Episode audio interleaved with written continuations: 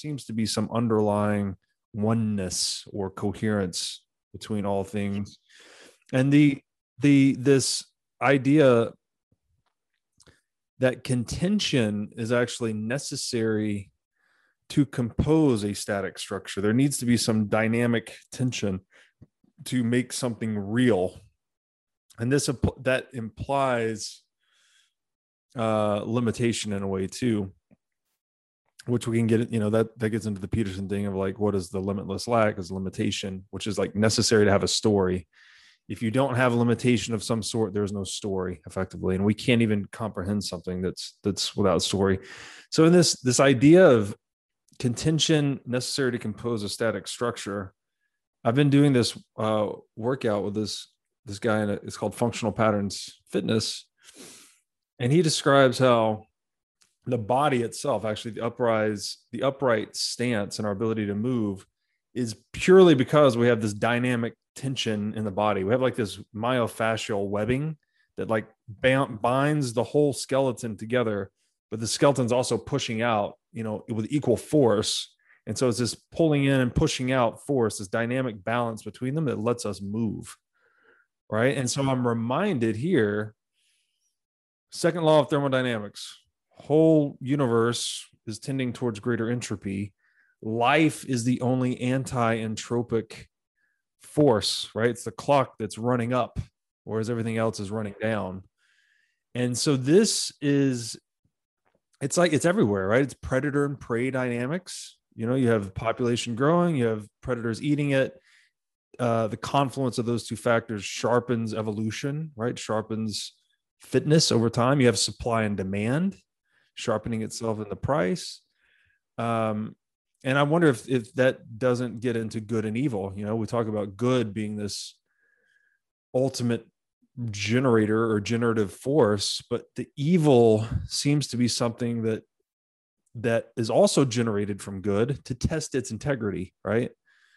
It's like the good is spinning up things, uh, I guess, because so the good is constructive and generative, but it doesn't know how well its constructions will survive this, the test of time, if you will, especially against intentional uh, sabotage and malfeasance. So the evil exists to sharpen the integrity of the good. What we perceive as evil is when the inertia of that static pattern becomes prohibitive towards further dynamic movement forward up the moral uh, hierarchy. So let's take, for example, the idea of, of, of, a, of, of, a, of a sin, such as the idea of a vice of having too much sex, for example, you know, like just wanting to have sex with everything. So that would be at the social level, the, the Bible would say that, you know, to that you... to that you shouldn't be having affairs, basically. Right. Now, let's say that let's say that, that that moral claim is completely contextual, because let's just say, for example, that there was a natural catastrophe and the tribe had been absolutely destroyed and there was like only a few bodies left, then there would be an imperative to effectively repopulate. And therefore, it would suddenly become a moral good to repopulate society and have as much sex as possible to, to bring society back to a point where you would need social rules. So if you've only got, you know, two people, then the idea of social rules don't make any sense, because social rules, that is the rules that dictate what a sin is, what evil is, well, those scenarios in which evil could be experienced, or quote unquote evil, wouldn't exist until you've actually got a social uh, group with which those rules would be applicable. So, you know, so what I'm saying by this is that the act of having sex uh, indiscriminately is immoral when you've got a stable social set of patterns, mm. but it's not immoral when you haven't yet built a large enough society to have stable uh, social patterns, mm. because you first need to create the society. And that means you need to populate and, and have enough biological entities to make up the social Could, you know, uh, right, right, the social right. system. Yeah. So in that sense, there is moral relativism, but it isn't random and it isn't arbitrary. It is it is governed by the movement towards uh, yeah, a, yeah. a moral ruling that we're discovering along the way. So it's not it's not moral relativism per se. Morality has this direction. It has um, a compass. Yeah. but it's, it is adaptive. There's moral adaptivity, I yeah. guess you would say, or morality yeah. under one set of circumstances. It'd be moral to have a ton of sex, but after you've, the reason it was the, the reason you were, it was moral to have a ton of sex was to create this layer, this social layer, which once you're living and operating under those circumstances, uh, different morality emerges, more sophisticated morality. Actually, you become yeah. more civilized, yeah. far more sophisticated. You become more and like think- one organism, by the way. This is interesting too, as you move away from, but this is dangerous here because you move away from functions that maybe just serve your immediate ego and start to behave in ways that serve the broader population. But here's where it gets very dangerous and murky is when we then identify the group as more important than the individual, then the whole thing breaks down again. That's totalitarianism. Um, yeah, yeah. And I think that's where the the symbol of Christ on the cross is is so emblematic of, yes. let's say, the the paradox of, of conscious existence at the human stage of evolution. Yes. Because we think about the cross as a representation. You've got the feet of man nailed to the cross below him, which is like the inorganic forces that keep him tied to the ground. You've got the left arm nailed to the cross, which is your responsibility towards your yourself, uh, you know, your own drives. You've got your right hand to the cross, which is the responsibility towards the group. Mm. And then your, the head is, is you know, ideally looking towards the heavens, which mm. is where you get the, the intellectual idea of solving the paradox between those three. So the more complex the moral systems get, the more you need a ledger of guidance to give you a, a, an orientation to keep moving in a certain direction, right? Which is what the Bible is. It, the Bible is an attempt to codify, uh, codify the previously pragmatic rules of engagement for the social group to that stage in its evolution, codify them so as to avoid making mistakes that, that could uh, destabilize the social organism. And with the stability that that gives you, being able to pursue further freedom towards more complex morality. The idea that man is born free but is everywhere in chains was never true. There are no chains more vicious than the chains of biological necessity into which every child is born. Society exists primarily to free people from these biological chains. It has done that job so stunningly well, intellectuals forget the fact and turn upon society with a shameful ingratitude for what society has done. Today, we are living in an intellectual and technological paradise and a moral and social nightmare because the intellectual level of evolution, in its struggle to become free of the social level, has ignored the social level's role in keeping the biological level under control. Intellectuals have failed to understand the ocean of biological quality that is constantly being suppressed by social order. Biological quality is necessary to the survival of life, but when it threatens to dominate and destroy a society, biological quality becomes evil itself, the, quote, great Satan of twentieth century Western culture. One reason why fundamentalist Muslim cultures have become so fanatic in their hatred of the West is that it has released the biological forces of evil that Islam has fought for centuries to control. What the metaphysics of quality indicates is that the twentieth century intellectual faith in man's basic goodness, as spontaneous and natural, is disastrously naive. The ideal of a harmonious society in which everyone, without coercion, cooperates happily with everyone else for the mutual good of all is a devastating fiction. It isn't consistent with scientific fact. Studies of bones left by the cavemen indicate that cannibalism, not cooperation, was a pre-society norm. Primitive tribes, such as the American Indians, have no record of sweetness and cooperation with other tribes. They ambushed them, tortured them, dashed their children's brains out on rocks. If man is basically good, then maybe it is man's basic goodness which invented social institutions to repress this kind of biological savagery in the first place. Suddenly, we have come full circle at the American culture's founders, the Puritans, and their overwhelming concern with, quote, original sin and release from it. The mythology by which they explained this original sin seems no longer useful in a scientific world. But when we look at the things in their contemporary society they identified with this original sin, we see something remarkable. Drinking, dancing, sex, playing the fiddle, gambling, idleness. These are biological pleasures.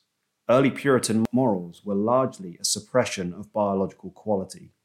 In the metaphysics of quality, the old Puritan dogma is gone, but its practical moral pronouncements are explained in a way that makes sense. So there's this, again, we're back to this dynamic tension necessary to bootstrap, really to make anything exist, but then to bootstrap it into a higher level. And so with human beings, we have this dynamic tension between the individual and the group. But the Christ consciousness is an archetype of the individual setting their moral aim as high as possible, right? Love, you know, love thy neighbor, love one another as you would love God, and tell the truth, kind of being the the core pieces there. And um, that, by setting the individual aim high, it actually it lets you create a more cohesive group. And this is not just, uh, you know, oh, let's try to act like Christ and we'll all get along better. This is actually the premise of private property rights. The fact that we we do honor the sovereignty of the individual above the state, you know, and then we we you know due process, habeas corpus, uh, innocent until proven guilty, all of these Judeo-Christian principles implemented in our socioeconomic fabric is what makes capitalism possible. Okay, well, okay, so let, let's take that idea of private property rights and then let's connect it with what the Bible... Let's let's subtract how the Bible is perceived in the modern world as being a authoritarian rulebook of government, which is how people see it through the lens of the church, which is a fair interpretation given that the church itself has ossified into a self-serving institution. Yes. And if we take away that that that lens, and then we then say that the Bible is a not a rule book, it's a guidebook of self-governance, as in it's a rule book through which you can autonomously decide your individual behavior in the marketplace of social action, then what that gets us back to is the idea that the individual, the sovereign individual, mm-hmm. is the center of all decision making, yes. and that the and that society itself is an abstraction. There is no such thing as society That's as right. a physical That's being. Exactly right. It's the it's the emergent property of individual sovereign individuals. Yes. But the other feature of that is that the the intellectual, let's say, neocortex, the prefrontal cortex capacity to be self-aware, to be reflective of your own desires as well as the group's, which is the, the point of the neocortex, is to make plans and decision-making um, based upon awareness of both the paradox of what the group needs versus what you want as an individual. Yes. Well, that, that neocortex, which is part of Pirsig's intellectual quality uh, pillar, is above the social organism. Mm-hmm. And like he says, no individual, unless they are a direct threat to the entire society, uh, should be ever put to death, because the they are the potential originators of ideas that could shape the cultural framework. Because, like he he, he describes with the Zuni, yeah. the Zuni is is is dangerous and insane to the priests of the culture. That does not mean that he's uh, insane, crazy, and dangerous to the culture itself, as into the, the the community. This is where I, I think we got to pause and clarify. Actually, so it's if society does not exist other than as an emergent property of the individual, how can we say that the, the individual ever poses a direct threat to society? I think this is where this is something that government sees on to. That's artificial, you know. It's like, oh, these people are threatening our democracy. It's like, no, the, I think the, the teaching of Christ is like you have to always honor. Did an individual wrong an individual? You know, it's not did an individual wrong society. Um, well, I think when when we talk about the idea of authoritarian governments, what what there there are there are there are sheep uh, a wolf in sheep's clothing in some sense, because. What what what's actually what, what? Let's break it down in the metaphysics of quality. What's happening with an authoritarian, totalitarian state? That is when the totalitarian state. That that one of the big problems is when we gave corporations and abstractions effectively private property rights when we started to treat them as individuals. Yeah, yeah, yeah, yeah. We're assigning sentience to legal abstractions. So that's what happens with totalitarian states, is that they personify the state itself, as they embody it as a leader, or, you know, the great leader, or as a person, and they start to attribute or bolt on artificially yes. the attributes of individual personality and Uh, empathy and uh, and let's say intent to the abstraction of society.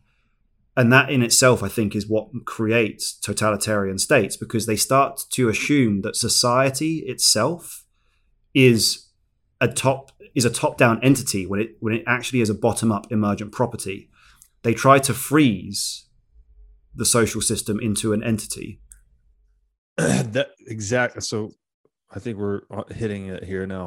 So emergent properties themselves, of which society is one, they are expressions of dynamic quality, right?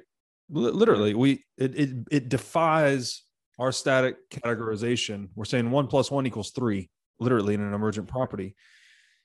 Society is an emergent property of individual interactions. When we personify the emergent property of society, right, and we say society, oh, you're wronging society, or we try to look at society as some static aggregate that we can identify, personify, even deify. We're now identifying an emergent property, which is an expression of, of dynamic quality, as a static pattern. And that's the that's the fuck up, right? That's where yes, that's, that's where it all up. breaks down. That's that, and then now now let's go further and say that what is in the context of the metaphysics of quality, what is a sovereign individual? They are the portal through which dynamic quality can express itself. And there are three, there are seven billion portals of potential dynamic quality that right. can come through from heaven right now. And what the totalitarian state attempts to do is to make a static aggregate of the emergent property in order yes. to suppress the dynamic expression of the very entities that brought social abstraction into being. Yes. And and that would effectively be a it's a schism, and it's yeah. it's it's a it's a paradox, and it goes back to our idea of the cancer, because when the tumor believes that it is the organism that it's feeding off of, mm. it kills the organism through mm. which it is created. And if the mm. static system uh, nullifies and destroys the biological, uh, and I don't even want to use the word entities, because you know metaphysics of quality effectively states that our language is a byproduct of subject-object metaphysics, where we, yes. we took the idea of substance and imbued it with consciousness. Yeah. And that's just not true. All human beings are dynamics, uh, let's say, portals, or no, not even that. We there, there needs to be a terminology for it. They are the they are the the combination of static patterns through which dynamic quality can build from. Or, or find its its opening through to express new ideas that that enhance the world. Yeah, we're, we're markets of value, right? We're markets of value inside markets of value inside yeah, bigger so markets the, of value. The, there's this the, the distinguishing property of life is there's whatever this dynamic quality is, this thing you can't put words around.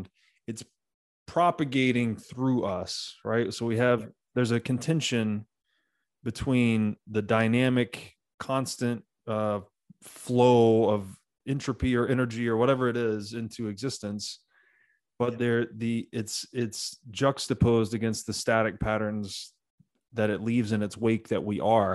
And this is what distinguishes that's what we have that's that is the portal you're describing, is that we have a choice of how to direct the flow of that dynamic energy, right, one one way or another. And that's what distinguishes us as organic life versus inorganic patterns. Yep. And and and then that could be could go on to say that the sovereign individual is is effectively the portal through which dynamic quality can express itself and bring that quality into the, the static realm, which is, let's say, Earth, which would mean that dynamic quality is the kingdom of heaven, static quality is is here on Earth, and that the idea of the Son of God here on Earth is effectively every conscious being is the Son of God. Yes.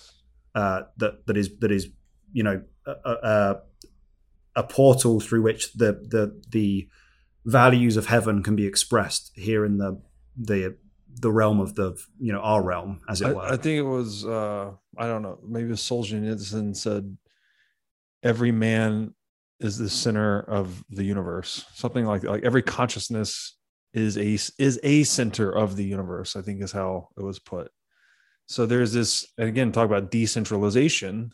That's why we try to build decentralized systems, because it maps, it is at a higher resolution to the reality of individuals being the seat of consciousness. And as we talked about last week, and I think I texted you about, there's a connection here between resolution and quality, right? Like the more decentralized, the more pixelated, the higher resolution our mapping, the, our, the mapping of our system to pure dynamic quality, the more uh, excellent or or higher quality it is. And I got this inspiration from the, the silliest thing was the YouTube video. You know, you click quality as an option, and it's you're choosing ten eighty p, seven twenty p. It's the actual, the pixelation and the resolution of the video comes through at a higher quality. It's not just a figurative thing. It's we're actually trying to map the resolution of our static systems onto pure dynamic quality. And that is how we judge the quality of a system. Yeah. Yeah. And it, it, it brings to mind, I forget which book I read it in, but to, to mirror what you just said, it's like when you, when you have a, an aquarium um, and you, you've only got one window looking into it, that's one thing. But then if, if you've got an aquarium and you can move around it, then you can effectively see the uh the everything inside the aquarium, like behind a rock, or you know, from every, if you can look at it from every perspective, then you've got a, f- a full understanding of the yes. contents of the aquarium. So going back to decentralized um consciousness, decentralized consciousness would effectively be having cameras at every angle looking into the aquarium yes. to to see everything that's happening. Yes. Whereas whereas a top-down centralized system, which is totalitarian, would would attempt to see everything, but it would effectively still have its blinkers on as it looks through one fixed perspective. And that would, of course, mean that it couldn't articulate the needs of the market, because it can't see all the needs of the market. This is fucking brilliant. I love this rabbit trail. So the then we could say that a higher quality system, by definition, is going to be one that assimilates the maximum number of viewpoints or perspectives. And yeah, if we apply yeah. this to free market versus a centrally planned market, that is exactly what a freely discovered price signal does, right? It's everyone operating on one price signal, trading against it, modifying it, and that signal propagates back into the minds of all market actors. Maximally distributed computing system for allocating resources and capital versus yeah. the central planning model, where it's a few guys deciding what to do with all the capital at the expense of everyone else. This is the right way to describe it, I think, through the metaphysics of quality lens, is that we're trying to map our socioeconomic systems onto the purely dynamic willpower of the collective, right? So again, eight billion portals of consciousness or logos expressing their intentions and demands into the world, right, against a finite supply of capital. And so a something like pure capitalism in its truest sense, that's the highest resolution model to put on top of that, right? So it's like we're trying to fit the static structure as close as we can to the dynamic structure. And the, the closer that the congruence of the two, the better the result in terms of wealth creation. Whereas a totalitarian system is one that instead, it's a low, totalitarianism is a low resolution socioeconomic system, whereas capitalism is a high resolution socioeconomic system. Therefore, totalitarianism is low quality, capitalism is high quality. That's what I'm trying to say. Yeah. And if we if we take the idea with that principle in mind, that a hu- human being is a the, the sovereign individual of a human being is, let's say, not the source, but the portal through which dynamic quality can emerge, then any socioeconomic system that is that is by definition organized to facilitate the maximum amount of uh, portals simultaneously communicating with a clear signal yeah. is going to be the moral, morally superior entity. Yes. So with that in mind, I just want to read a section here, which is actually from chapter twelve, but it, it speaks to what we've been talking about in such a perfect way. uh, when it, especially when it comes to the idea of why social systems, totalitarian social systems that try to personify themselves are immoral, because they're actually a wolf in sheep's clothing. They're, they're pretending, they're cloaking themselves as the, in the form of what, uh, of, of what makes them up. You know, they're an emergent property, but they try and pass themselves off as something else. A human being is a collection of ideas, and these ideas take a moral precedence over a society. Ideas are patterns of value. They are at a higher level of evolution than social patterns of value. Just as it is moral for a doctor to kill a germ than a patient, so it is more moral for an idea to kill a society than it is for a society, society to kill an idea. And beyond that is an even more compelling reason. Societies and thoughts and principles themselves are no more than sets of static patterns. These patterns can't by themselves perceive or adjust to dynamic quality. Only a living being can do that. Right. The strongest moral argument against capital punishment is that it weakens a society's dynamic capability, its capability for change and evolution. What was emerging was that the static patterns that hold one level of organization together are often the same patterns that another level of organization must fight to maintain its own existence. Morality is not a simple set of rules. It's a very complex struggle of conflicting patterns of values. This conflict is the residue of evolution. As new patterns evolve, they come into conflict with old ones. Each stage of evolution creates in its wake a wash of problems. It's out of this struggle between conflicting static patterns that the concepts of good and evil arise. Thus, the evil of disease, which the doctor is absolutely morally committed to stop, is not an evil at all within the germ's lower static pattern of morality. The germ is making a moral effort to stave off its own destruction by lower-level inorganic forces of evil. As you've no doubt learned by watching this show, Bitcoin is the single most important asset you can own in the twenty-first century. And one of the most important companies in Bitcoin today is N Y D I G. N Y D I G's mission is to get Bitcoin into the hands of as many people as possible. One of the ways they are accomplishing this mission is by empowering banks and financial technology companies to offer their own Bitcoin products and services. As a true game changer in the industry, N Y D I G is safely unlocking the power of Bitcoin for forward-thinking individuals and institutions alike. Led by Robbie Guttman, Yin Zhao, and Ross Stevens, N Y D I G has absolutely exploded onto the Bitcoin scene recently and has quickly become a leader in this space. So, whether you are a professional investor looking for asset management services or a company looking to white label your own Bitcoin product or service, consider N Y D I G your single source solution for everything Bitcoin. I originally viewed these layers um, as, I guess, totalizing in a way that you had the inorganic layer that then punched through to the biological, and then punched through to the social, and then punched through to the intellectual, and that good was anything that contributed towards that punching through, and evil was anything that contributed to the retrogression. But where I got confused there was that would seem to indicate that society, which is a higher layer, transgressing against the individual, which is a lower layer, would be acceptable. But as we've laid out here, society is just this fiction, effectively. Um, and yes, that the, the individual is a perfect word. Yeah, the individual is actually the elementary particle of the layer. So I don't know, that help me with this. It seems like maybe the biological and the social can be combined in some way where they're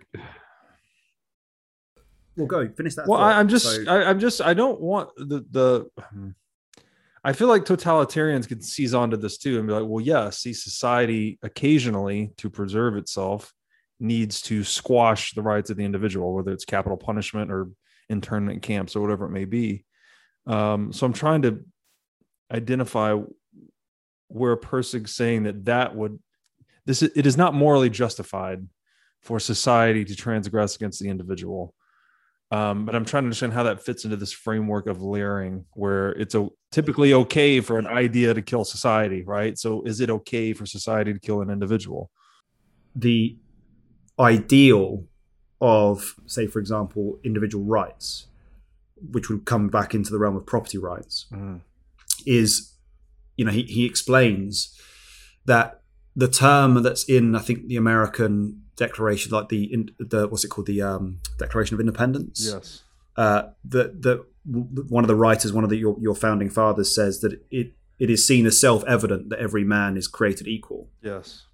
And Pirsig goes on to explain that it's not self-evident at all, actually. The creation of that self-evidence was retroactive, because before that it was self-evident that no man was equal, because, you know, for hundreds of years it was it was seen as absolutely culturally normal to enslave individuals, you know, and make them work for you. Yeah. So actually it was a dynamic step forward towards an ideal that created the idea of individual rights, which yes. means that private property is a is is a creation of higher levels of morality. Yes. They're exchanging between each other, because we, in some sense, the biological had to create the social rules which are susceptible to totalitarianism.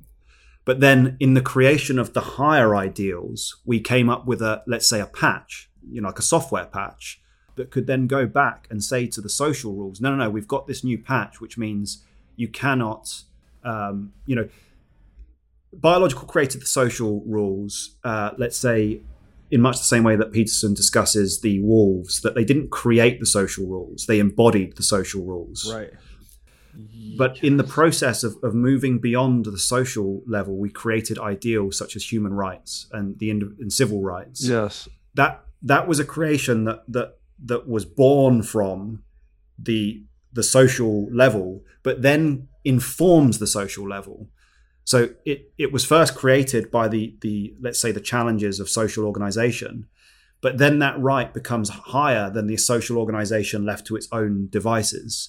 So yeah. you could argue that totalitarianism and authoritarianism is simply the wash, the ill-educated, immoral backwash of the right, early right, evolutionary right, right, right, development right, right. of because society. Because it was actually necessary. It was moral at a certain point, well, well, but we've we've tra- we've moved past that now. To move from, say, a pure caveman-like environment, it was actually necessary for someone to pick up the biggest stick and say, "Hey, no more violence around here in my territory, yeah. or I will kill you." Yeah. Enforcement. And, yeah, yeah, so that be- he became the enforcer or the government, even. So the, again, there's this conformity or feedback between good and evil in a way, which is really interesting. It's like, yeah, um, someone had to, oh my God, it's such a mind fuck. So someone had to be a totalitarian to establish an economic enclave of peaceful trade and cooperation. Yeah. Right. Yeah. Yeah. And, but then eventually, uh, I guess the, the, the trade and cooperation gets to a point to where it, it it throws off the yoke, if you will, of the totalitarian. It doesn't need the totalitarian anymore. And then at that point, totalitarian, to, you're calling it a software patch here, totalitarianism actually becomes evil, because it's actually trying to, yeah. to regress against the additional freedom, productive, peaceful trade and cooperation is creating. Yeah. Yeah. So and that's to, fucking to, crazy. To, so it changes yeah. place. Good and evil almost change places in a way, right? Uh, dynamic move forward, latches, and then the latch is the is the thing that holds. Not only stops you from falling down, but it also stops you from moving up. So you've got to shake off the ah. static latch, the the very latch which stops you from regressing yes. uh, downwards. Yes. Is also the same latch which will try to stop you from moving upwards. Yes. It's, it's a necessary evil, this literally like, a necessary. This evil. Is like ice climbing or something, where you have to plant the little, yeah. the thing. Like it's what you use to pull up, but you also have to get it back out of the ice. To You've got to get the thing out of the ice to move forward. Okay, so so here's a fascinating feature: the etymology again of the Son of God means the birth giver of exchangeable value. Yeah. So. What what's actually happening is that when a totalitarian, when let's say a a social um, system is organized to be stable enough for, let's say, yes. further intellectual play to take place, the intellectual play is the birthing of the ideas that will that will actually transform the social organization. But the irony is that you wouldn't. The, the, the ideas wouldn't have been born at all if it wasn't for the stability of the system which eventually would ossify into totalitarianism. So that's I think that that speaks to the the, the narrative in the Bible of uh, like there's a prophecy that the son is going to take over the kingdom or something, and he's, the king tries to have the son killed because the king yes. doesn't want doesn't want his stable understanding of the way the way things should work to be um, to be to be transformed into something new. He, he wants to maintain his power. And I think that's that's a personification of of the dynamic static relationship, because every static system believes itself to be complete, and therefore the existence of anything that threatens it becomes a um, uh, let's say a a threat that it wants to to neutralize or to control. But like you say, that that is the necessary conditions for which the a dynamic idea is stress tested. We're back to this to the paradox of of it has to be that way because it's designed to prevent retrogression. So if when when there's dynamism introduced to a static pattern, and this gets to Pirsig's later point of determining whether someone is a degenerate or a savior, you don't know if that dynamism is retrogressive or progressive, right? Yep. And so the pattern you can't kind of, know. You know, use its cultural autoimmunity or whatever it may be to figure out. Um, that's the core problem, which he makes later. It's like, how do you separate the degenerate from the savior? The mechanism through which we judge whether it's a regressive or progressive dynamic step forward is market consensus. Yes. Yeah, of course. The market decides yeah, whether course. the action is progressive or regressive. That's what aggregates the willpower of the individual elemental participants. So therefore the most immoral thing that the most immoral force or or say action in the world Holy today shit. would be to prohibit or damage the the activity of the market Do you know, to fix it. This blows my fucking mind. So it's an abomination to the Lord to have dishonest weights and measures. Weights and measures is how the market communicates with itself. If you disturb the coordinating mechanism, the money, the price, the, the static organism can no longer discern degenerate from savior, right? It's a market built upon lies, and the word for uh, God in Sanskrit is exchange. So the tampering oh God, with the, dude. the medium of exchange is tampering with God. so, Literally. So, oh, this is blowing my fucking mind. One, here's another thing that This, what you just said, so the Son of God is the birth giver of exchangeable value. Here's another mind fuck is that, so taxation itself, right? So one guy picks up the biggest stick. Everyone here is going to behave, and you're going to pay me a little bit of money for keeping the peace. You know, I'm the monopolist on violence now. Taxation, which is tribute paying to the guy with the biggest stick or the government, they contributed to the standardization of money, right? The, one of the reasons we standardized money was so we could systemize the tax system, to the tax, the collection of taxation. That standardization of money accelerates market activity. So it actually increases the wealth produced by the market, which allows it to throw off the yoke of totalitarian static pattern at some point. So it's this coercion as a precursor to liberation. And this reminds me of the thing Nietzsche said, something, I don't know exactly what, but uh, I'll paraphrase roughly, said that we must learn under slavery effectively before we know how to be free. So there's some training or conditioning that occurs under oppression that that programs us to understand how to be free in a way. Yeah, well, well, let's let's riff on on on uh, Nietzsche for a second. Because have you read uh, Thus Spake Zarathustra? I've only read uh, Beyond Good and Evil of Nietzsche.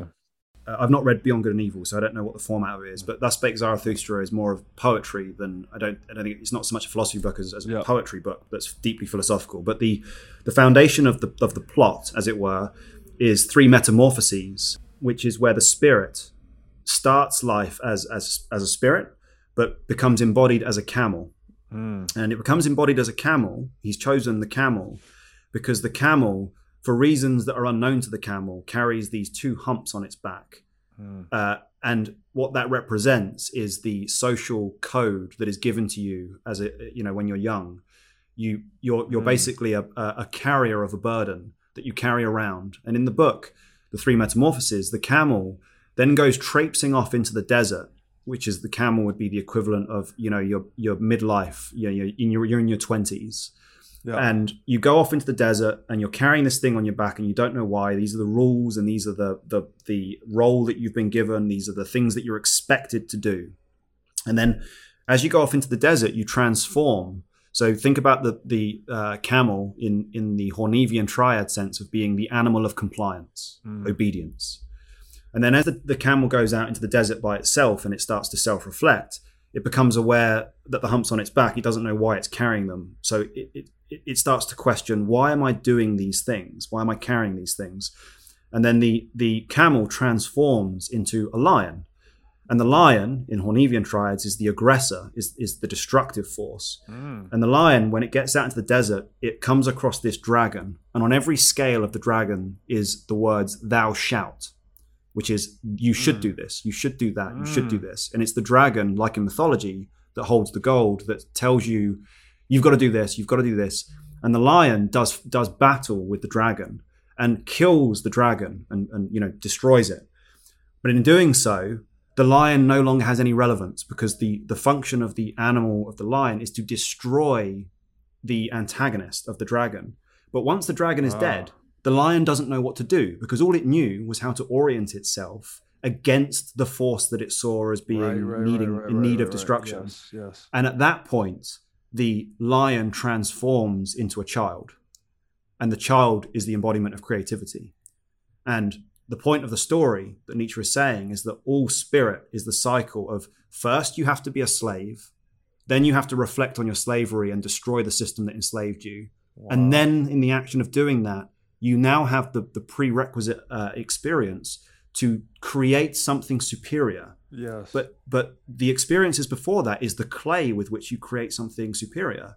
You can't create something out of nothing. Wow. You need to have experienced the you know the the the camel that's slaving across the desert with, you know, like yes. with um, like North uh, Whitehead says, a dim apprehension of right. something's not quite right. And then when you discover, well, here's what's not quite right. I'm humping this load of shit on my back and I don't know why. And it seems immoral. Then you get angry. Then you become the lion. Then you attack the thing that is, is prohibiting you. Yes. And in the act of destroying it, from the pieces of the destruction, you can build something new.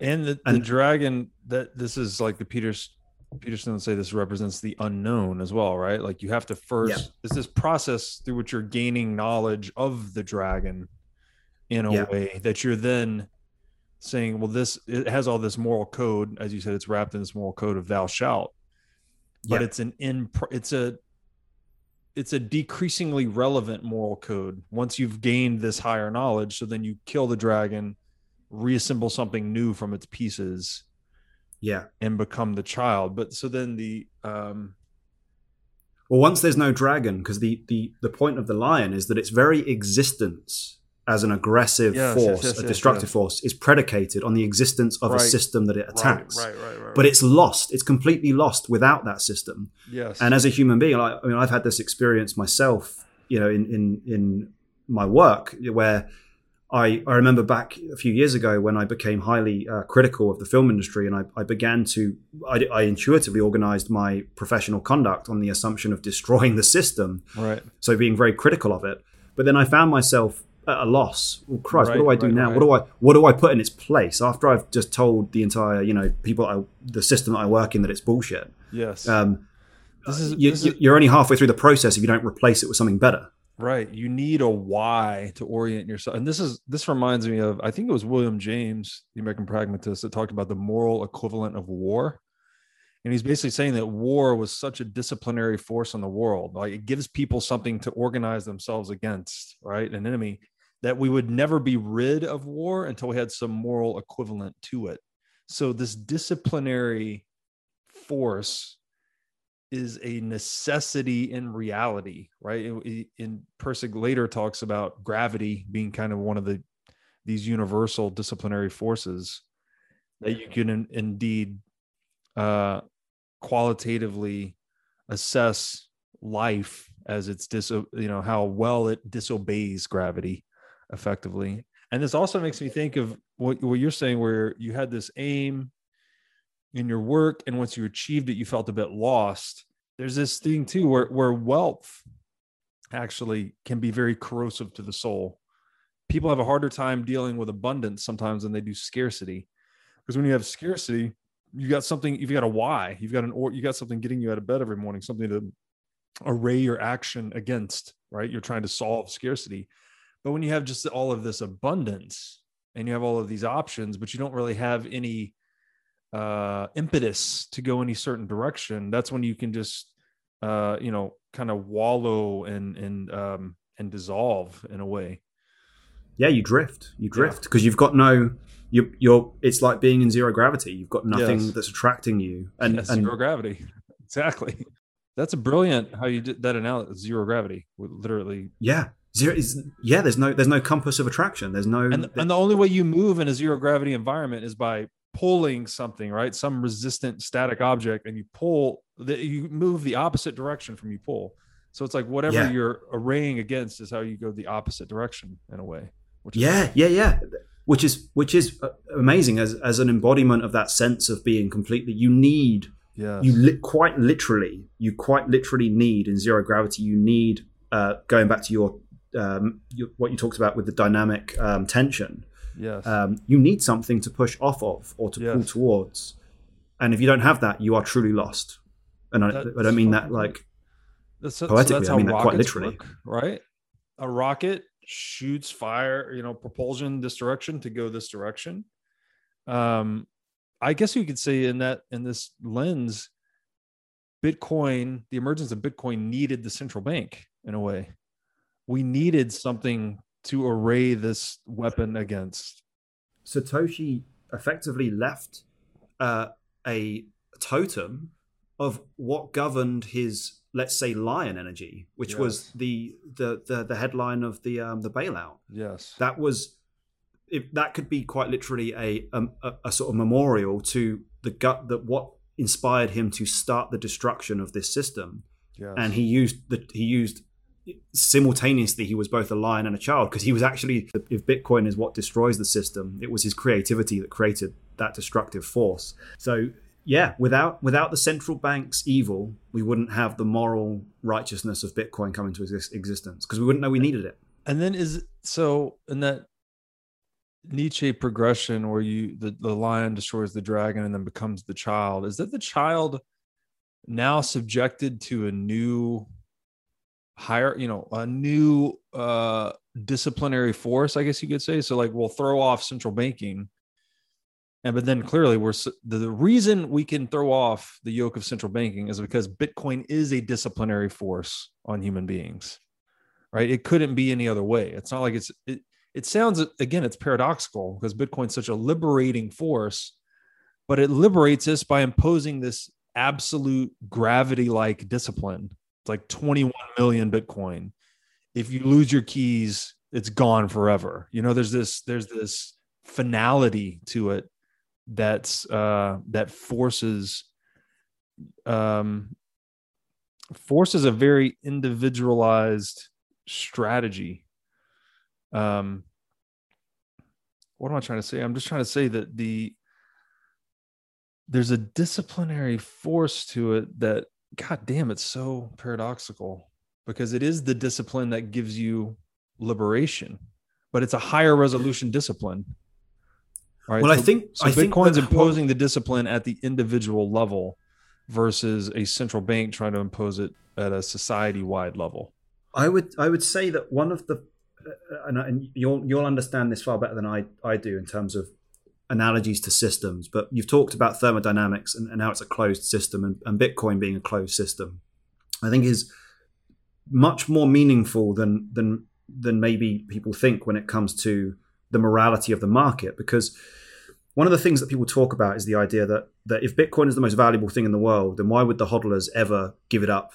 And therefore, what's the point of it? You know, which is a completely ridiculous statement yeah. in some sense, even though that might not be self-evident immediately. It's ridiculous because in if the world moves onto a Bitcoin standard and therefore the market is suddenly freed to pursue all sorts of yet unforeseen innovations, yes. then new things of value will be created that will uh, incentivize and create new motivations that current hodlers can't even imagine, yes. that would would make them want to feed their energy back into that innovation.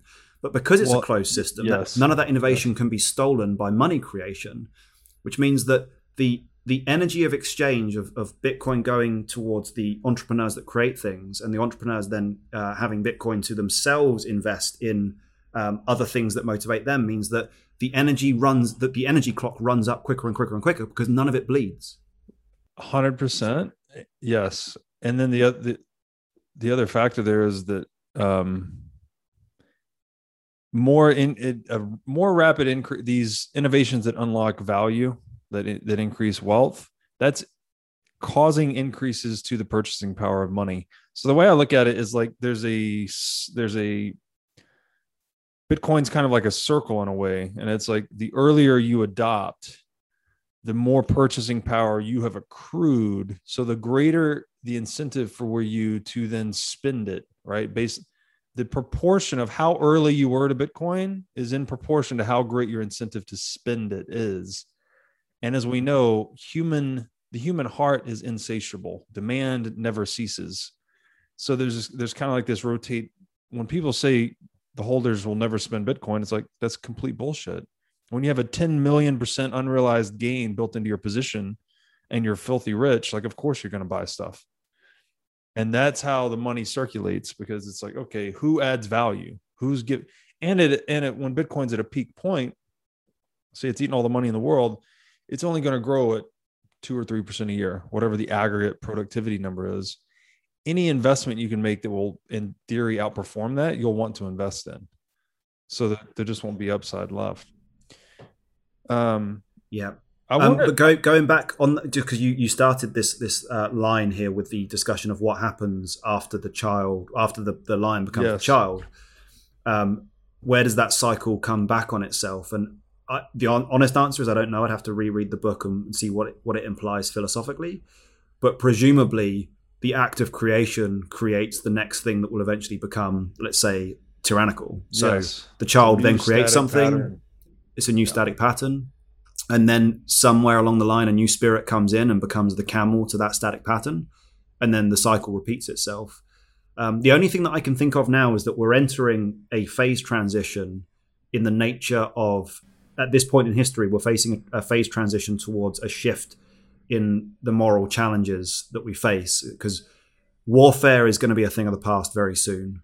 And then it becomes, well, what, what's going to be the nature of evil in the next uh, hundred years? Because yeah. it's not going to be physical pain. It's going to be, you know, is there an ending to this cycle? Is that, you know, does does the universe just move on indefinitely in this cycle, or is there an end point to the moral hierarchy? Who knows?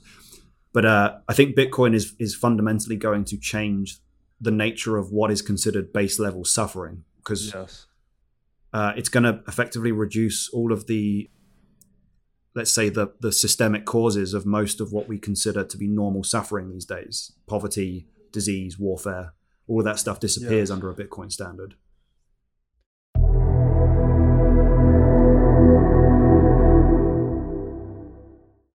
Hey guys, I hope you found this episode valuable.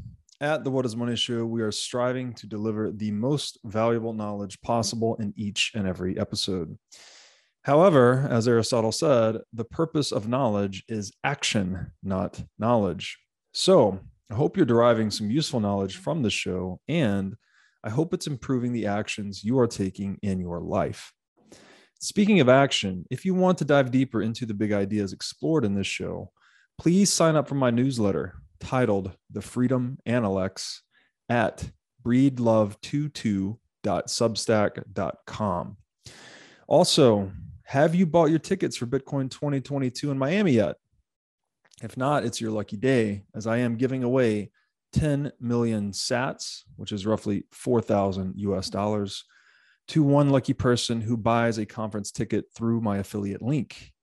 My affiliate link can be found on my Twitter profile at breedlove twenty-two, um, which also has a link. My Twitter profile has a link to my Linktree, which you can also visit my Linktree directly for links to all my work, including Bitcoin twenty twenty-two affiliate sales. My Linktree is L I N K tr.ee backslash breedlove22. Thank you so much. I appreciate you guys watching the show. I hope you're finding some valuable knowledge in the What Is Money show, and I'll see you back here again next time.